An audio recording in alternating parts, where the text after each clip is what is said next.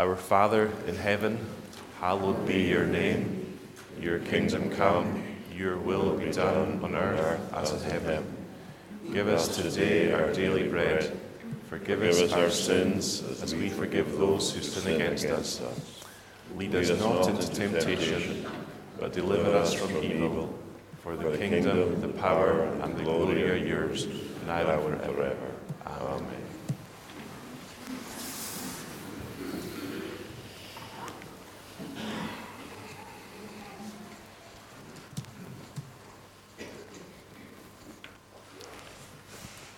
Can sing again from Psalm 80, this time verses 8 to 16 from Sing Psalms.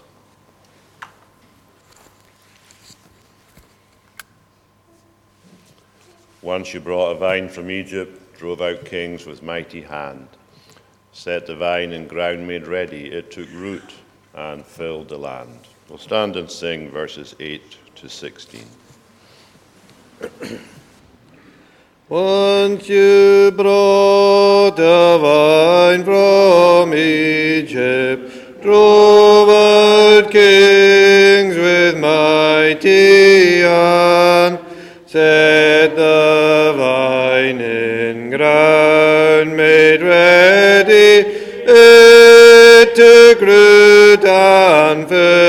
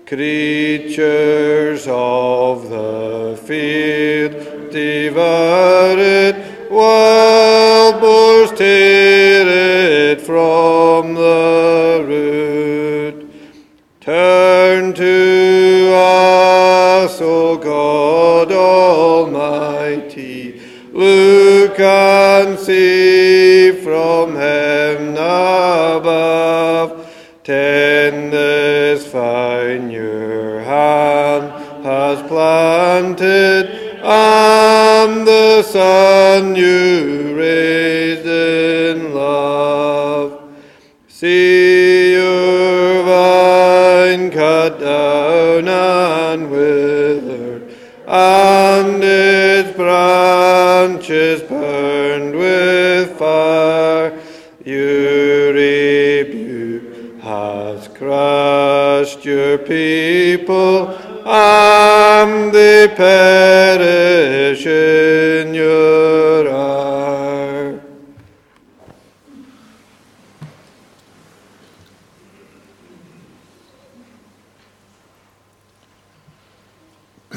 Well, we can uh, turn back to the chapter we read there, Ruth chapter 1. And I'd like us to think about the first five verses of the, of the chapter.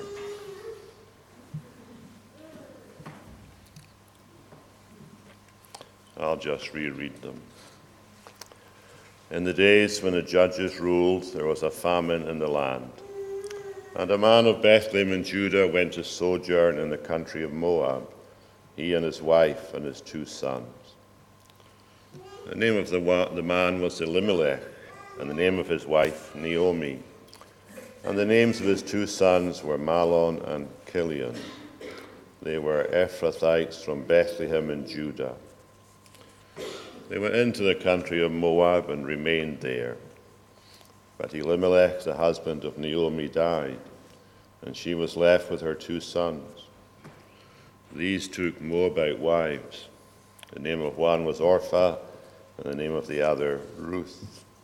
They lived there about ten years, and both Mahlon and Chilion died, so the woman was left without her two sons and her husband.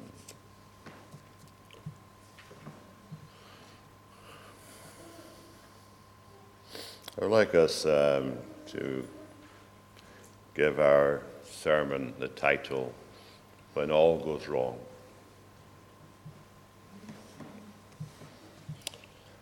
And that is certainly the impression that these five verses that we've just reread uh, give to us. Book of Ruth, of course, if we know the story, is very charming. But that's not the only reason to read it. Everybody likes a love story, and certainly by the end of chapter 4, it's a very warm book. It can be read for lots of reasons. It doesn't take long to read the book of Ruth. You do it quite easy in half an hour. But as we do read it, uh, what's it all about? Well, of course, um, lots of suggestions could be made. I mean, it's a book about people, isn't it? In it, we're introduced to all kinds of people. Apparently, there's nine main characters. And each of these characters are just examples of everyday life of people that we can meet believers and unbelievers, different racial groups, and so on. So it's a book about people. It's also a book about problems. And the problems are at different levels. There's the problem of a famine. That happened. There's the problem of having to live in a different culture as these people in Moab, as they discovered as they were living there. And there was um, problems even caused by God's instructions. Because um, later on, when Boaz wanted to marry Ruth, there was a problem there caused by the Levitical laws. So the problems, of course, were overcome, but they were still there as Ruth and uh, Boaz tried to sort out their future. So there's problems highlighted in this book. At the same time, there's also God's providence. And it's not just God's providence at the end, it's God's providence the whole way through, where there's a whole range of what we might all regard as contradictory circumstances. And as we read them, we might say to ourselves, well, where's all this going? You know, you know, what's the hardest thing to work out in life? Or what's the only thing we cannot work out in life? Providence. Is there anyone who can stand up and say that providence makes sense to our grasp of reality?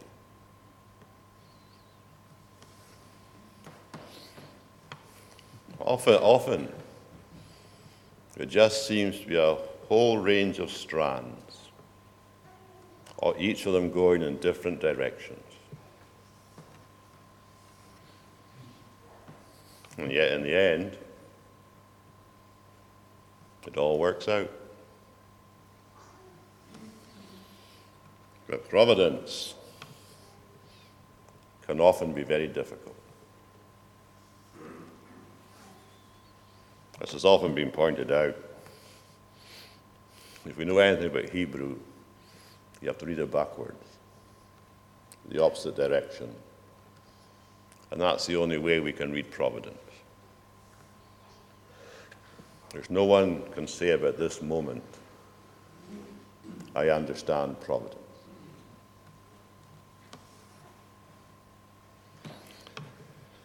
But at the same time, there's also divine provision in this book. Famine comes. How long does it last for? When does it end? I mean, God could have provided the remedy for the famine a day later,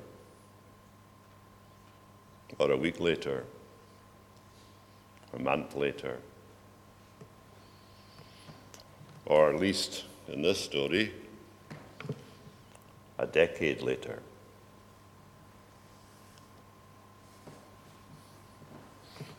God has got the ability to provide at any time. But He only provides at His time, no other time.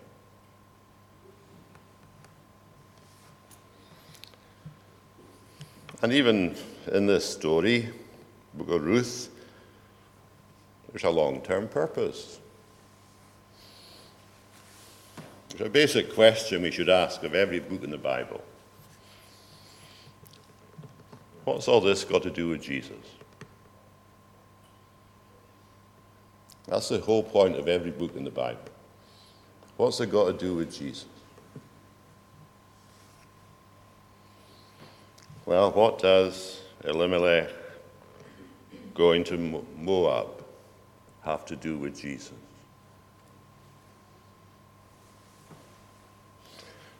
Well, we know the answer to that question. Although Elimelech had no idea about it. One of his sons would marry the, one of the ancestors of David. And through David, Ruth is connected to the royal line. And from that royal line, Jesus will come. If Ruth had made a different decision here about not going back with her mother to Israel, what would have happened to Jesus?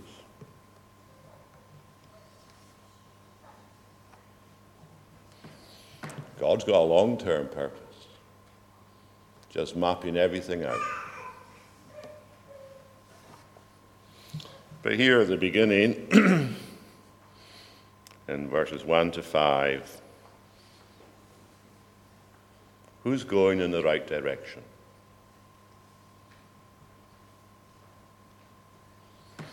We're told when it happened. In the days when the judges ruled, there in verse 1. The days when the judges ruled, well, they are described for us in the book of Judges.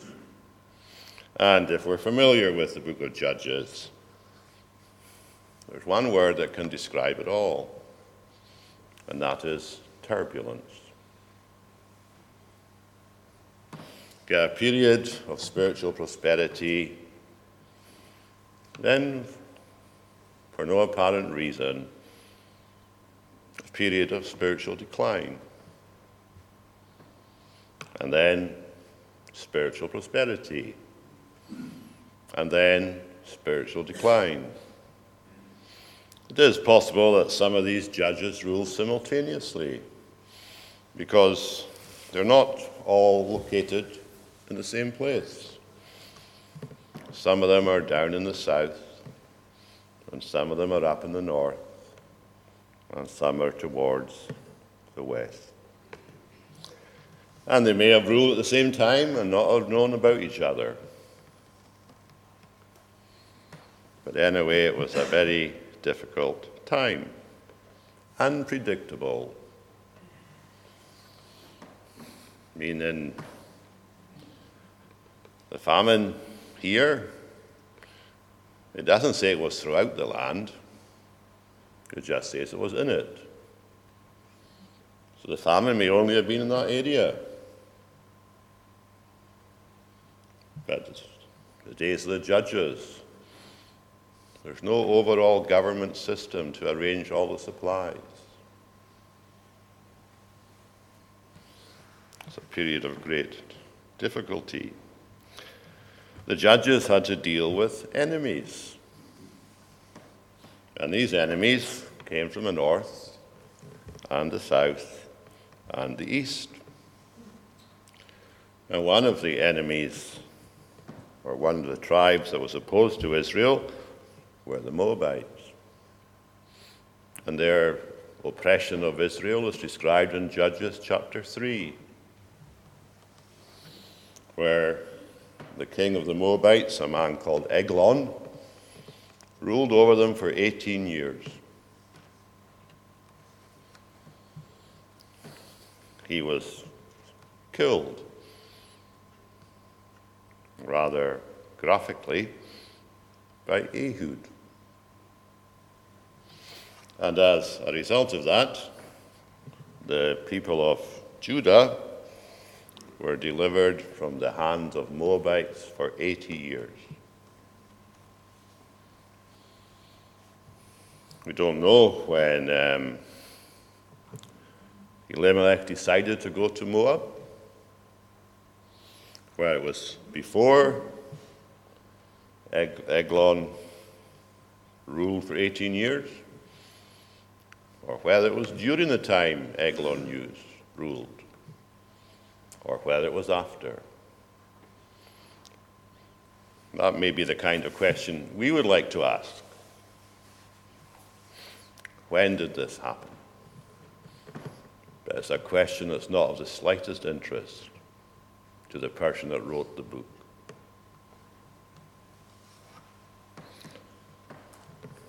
He tells us there in verse 1 there was a famine in the land, a famine in the land of plenty. A famine in the land that God said would flow with milk and honey. There's actually a famine in the land where there shouldn't be a famine. And therefore, that raises the question why is there a famine? And Leviticus chapter 26 tells us where God lays out certain rules and certain um, consequences that will happen because of the people's disobedience. And in Leviticus 26 and verses 18 to 20 says this And if in spite of this you will not listen to me, then I will discipline you again sevenfold for your sins and I will break the pride of your power. And I will make your heavens like iron, and your earth like bronze.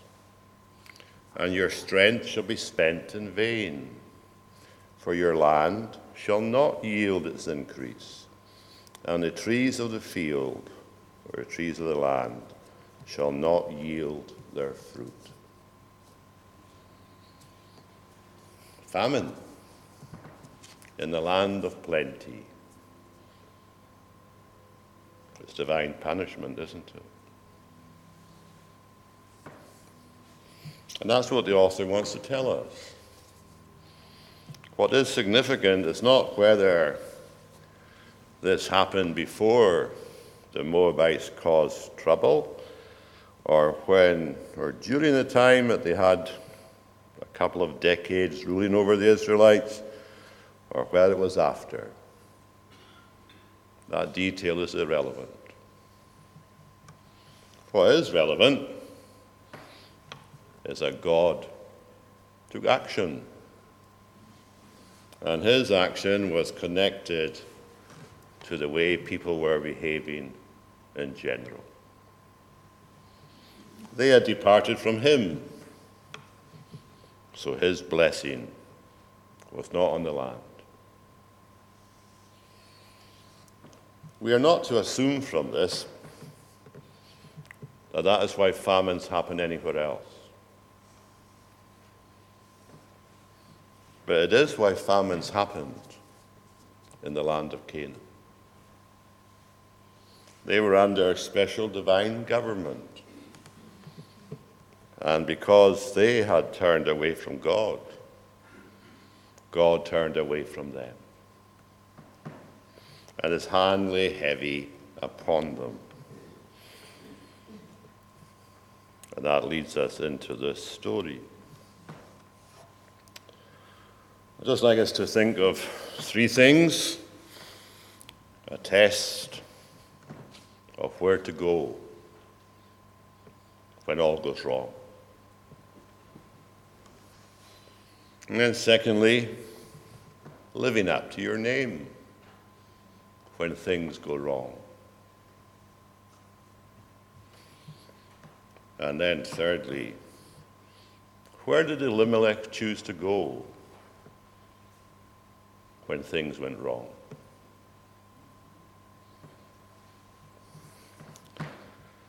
A, te- a test of where to go. I suppose Elimelech had three options. One option was to stay where he was. After all, that seems to be what Boaz did. Just stayed where he was during the famine. A second option would be to go somewhere else in Israel, because the famine may not have been in the north or in the south. The famine may have only been in the east, down here near the border with Moab. So the second option could have been somewhere else in Israel where there was no famine. Or there's this third option travel 50 miles across to Moab. Depending on what job Elimelech had, maybe he could often see the plentiful fields of Moab. All he had to do was walk a short distance, and there they were. Plenty in the land of Moab, 50 miles away. As far as he could see, perhaps there was no problems. What choice did Elimelech make? Well, he went to Moab, as we can see. Wonder why he did that. This is just a guess, of course, but I think he chose the easy option. And we can see that there in verse 1, he didn't intend to go for long. He only went to sojourn. Instead of being a sojourner in the land of Canaan, he was going to become a sojourner in the land of Moab. And the word sojourn, as we know, just describes a temporary arrangement. We can imagine him saying to Naomi, We'll just go there for a short time. And after all, it's only a short distance to get there. It's the easy option. That was a choice he made. And we don't immediately jump up to point the finger at him, do we?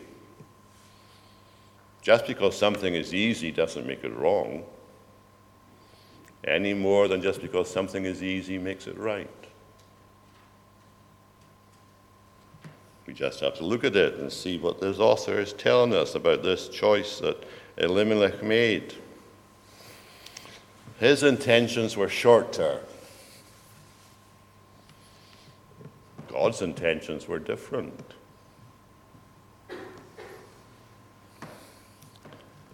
When Elimelech went there,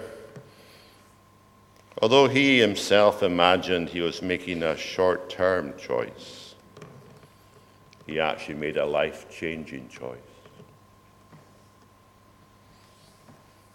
He never came back from Moab. His plan didn't materialize.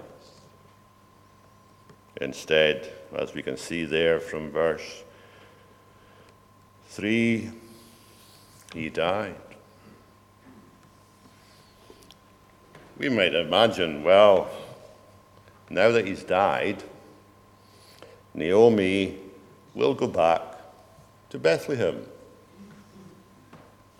Naomi and her two sons will go back to Bethlehem. But the famine is still in Bethlehem.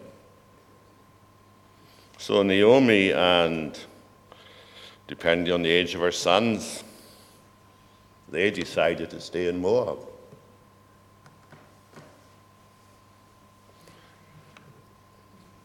Is it too much to say that they had become Moabites? That they had discovered what they thought was a land of plenty?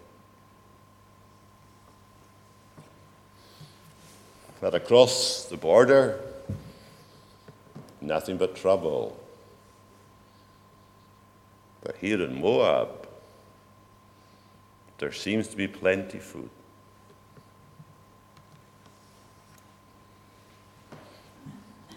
And Mahlon and Chilion, well, they really absorbed the culture, didn't they? It wasn't long before they had married Moabite women. Their choice of their father had opened up a route for them. Who knows where it's going to take them?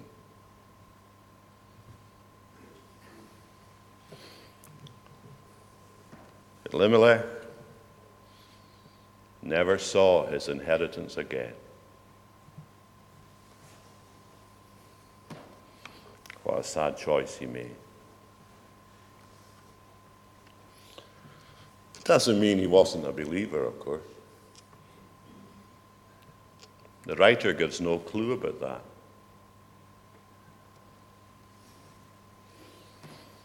What the writer could be suggesting is that Elimelech, as a believer, got all wrong.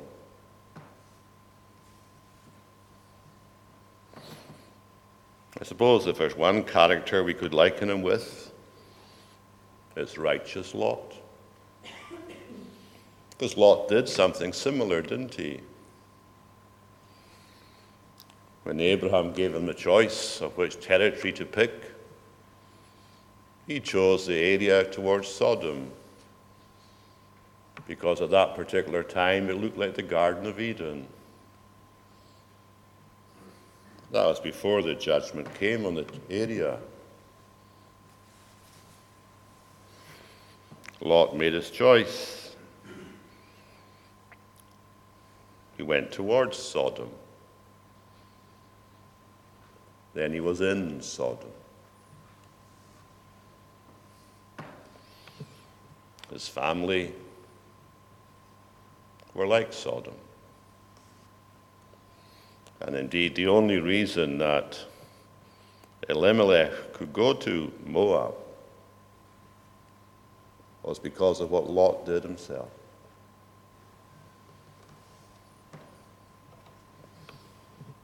So, Lot, as Peter says, was a righteous man who made big mistakes. Mistakes that lasted for generations. Because here's Elimelech facing this dilemma that wouldn't have happened if Lot had not done what he did.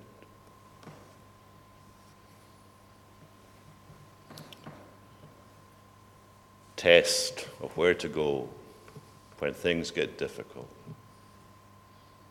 Do we think Elimelech failed the test?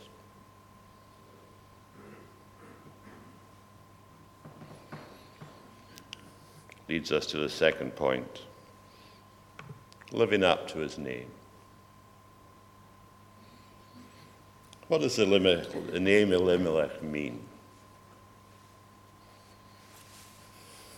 It means My God is king. His parents would have given him that name. And it's a name that says quite a lot of interesting things. At that particular time in history, Israel was the only nation without a king. Well, without a human king, that is. Their king was God.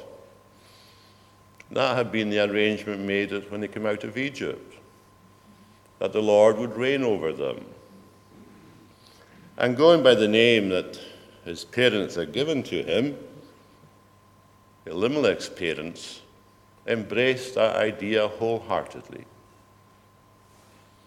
And they wanted their son to live up to this outlook. Our, my God is king. And therefore I will serve him.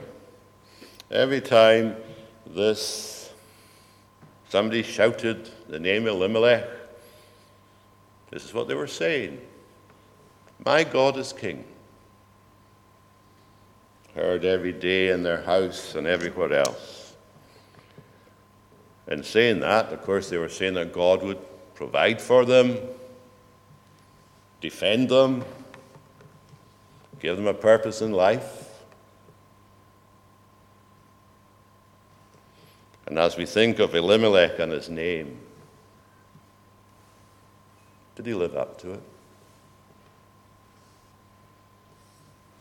Should a man with a name like his have gone to Moab?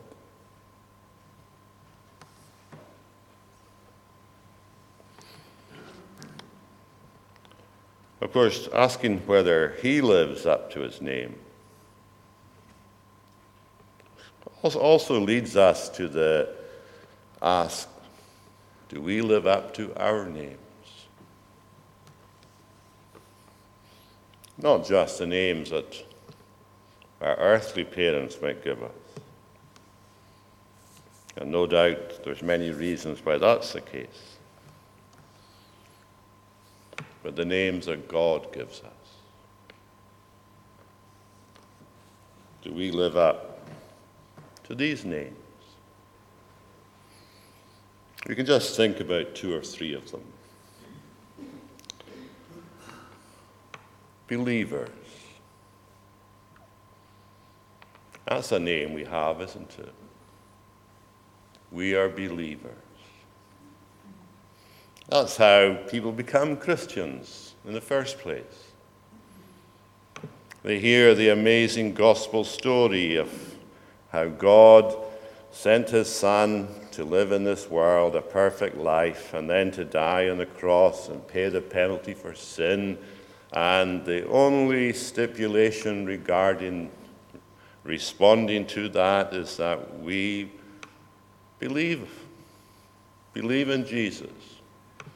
We trust in him. We, of course, that faith is marked by certain features like repentance and so on, but it's a warm embrace of love. Faith I mean, faith is, in Jesus is never a clinical response. It's something that comes from the heart. As our catechism tells us, we embrace Christ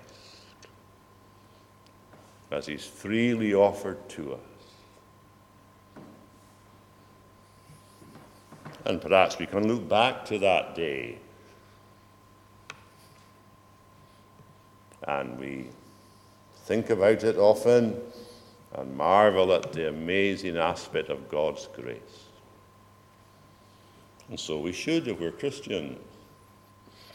And if we're not Christians, we should avail ourselves of this offer that God gives to us to trust in Him. Believers. But how's our faith today?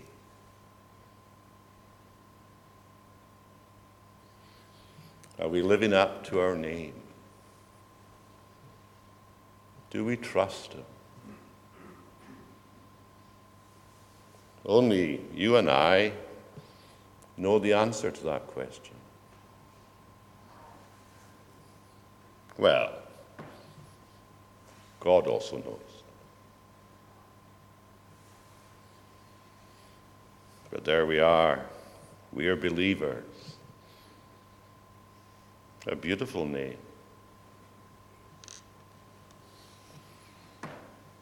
Disciples. The disciples were first called Christians in Antioch. What is a disciple? Well, as I'm sure we all know, a disciple is a learner. Literally, a learner who follows in the steps of his teacher.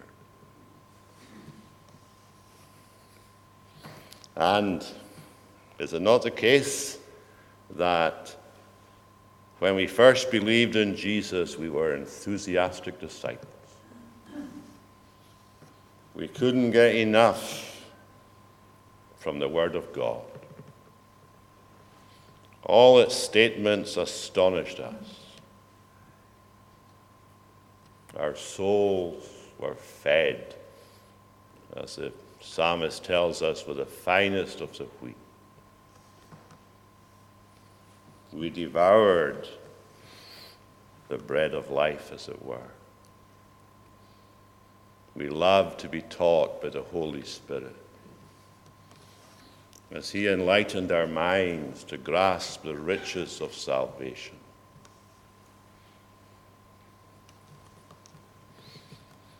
How is it today? We all know Cowper's hymn, don't we? Where is the blessedness I knew when I first saw the Lord? Where is that soul refreshing view of Jesus and His Word? What peaceful hours I once enjoyed. How sweet the memory still. But they have left an aching void the world can never fill.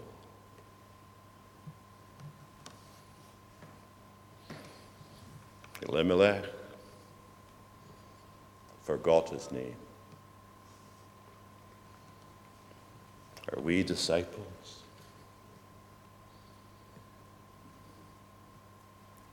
Saints.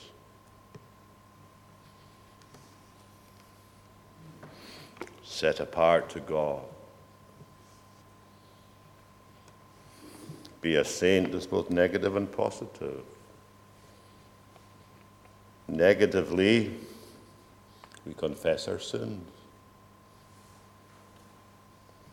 A saint always confesses his or her sins. No perfect saints in this world.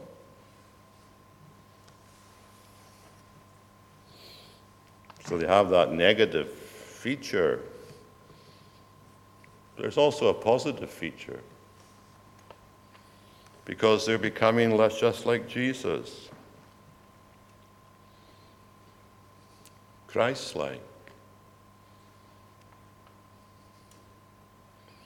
I mean, if we are Christians, and I think most of us are, and some of us have been on the road for a very long time, how Christ like are we?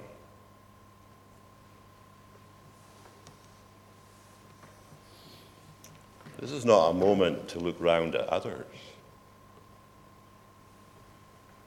just to look at ourselves.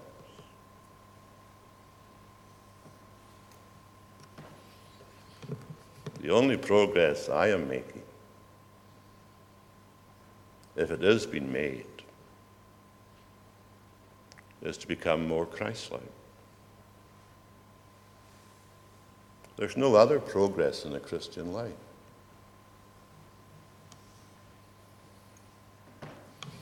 Holiness is Christ likeness. Nothing else. Poor Elimelech didn't live up to his name. We should perhaps write beside it in the margin God, keep me from being like him.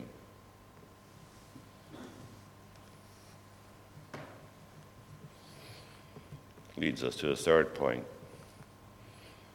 Where did he choose to go?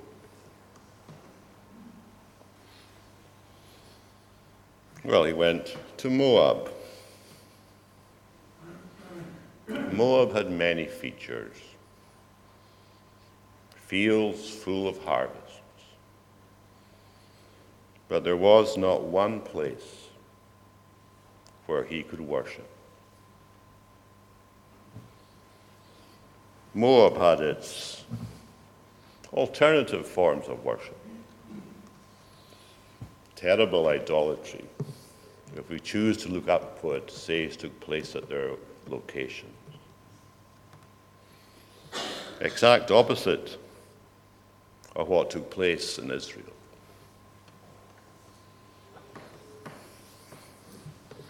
He couldn't worship there with God's people. That was very sad, wasn't it? What a disastrous choice to make. He almost did the opposite of Ruth. Ruth said, Your people shall be my people your God, my God. Elimelech kind of walked the other way.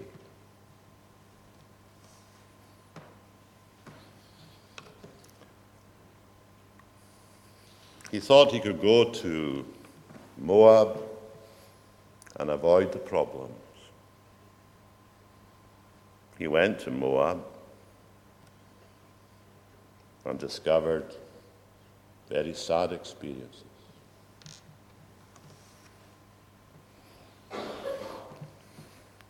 He thought he could avoid living in hard times by going where life seemed easy. But he discovered it wasn't easy at all.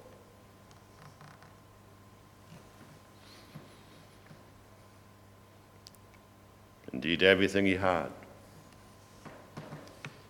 virtually remained and more. That was a choice he made. A sad choice. As we close, just ask, like a, ask a question. How do we live in times of divine judgment?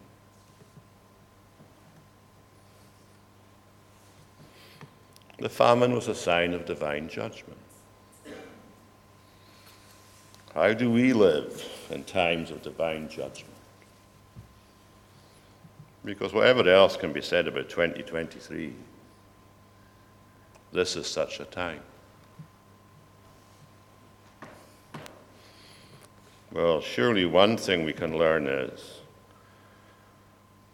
don't do what Elimelech did. He imagined he could take the easy way out. But there's no easy way out. He should have stayed in the place where God was worshipped. Instead, he went somewhere else. And what should we do in our days of divine judgment? The years in which we spend our lives. Well, surely we should embrace the gospel of hope. Surely Elimelech, instead of heading off to Moab, should have started to repent and ask God, why is the judgment here? If he had done that, he may have had a different story. And surely in the times of, of what we're facing, We are to embrace the gospel of hope. To remember that judgment is temporary and that ahead of us is a world of glory.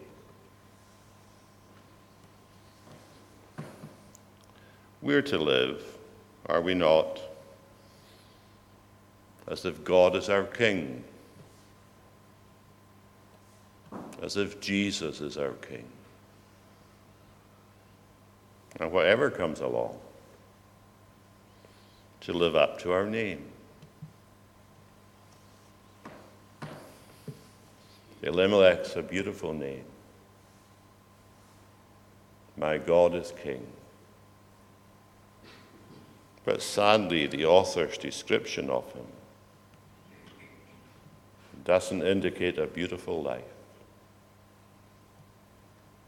And that is very sad.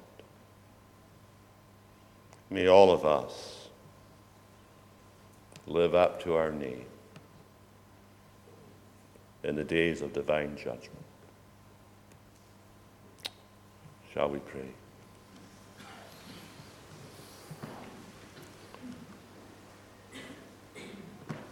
Lord, your word has many lessons. Ruth's a wonderful story. A beautiful, happy ending. But what a sad start. Help us, Lord. Help us to remember that you are King, and we are to be your people, your subjects. We're to live up to the great privileges that whatever is over the border should not be attractive to our souls. Even if it looks good, better to be in Bethlehem than to be in Moab, even if life was hard in Bethlehem. Lord, help us to be wise, to live as if you were our King. Grant it, Lord, for your own name's sake. Amen.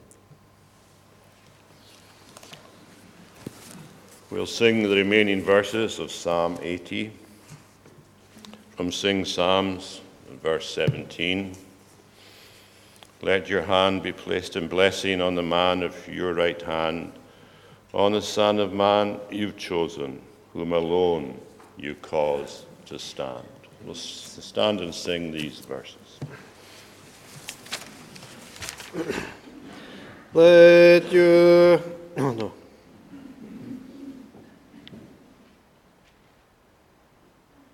Let your hand be placed in blessing on the man at your right hand, on the Son of Man you've chosen, whom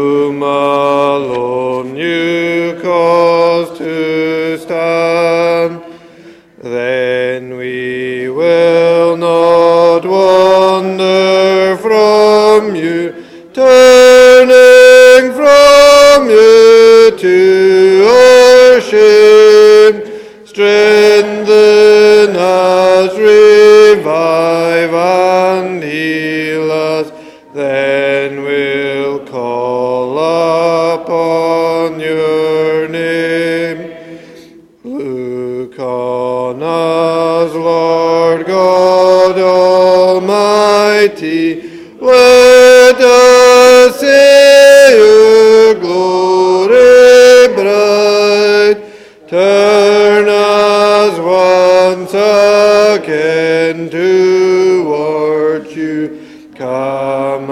And save us, give us light.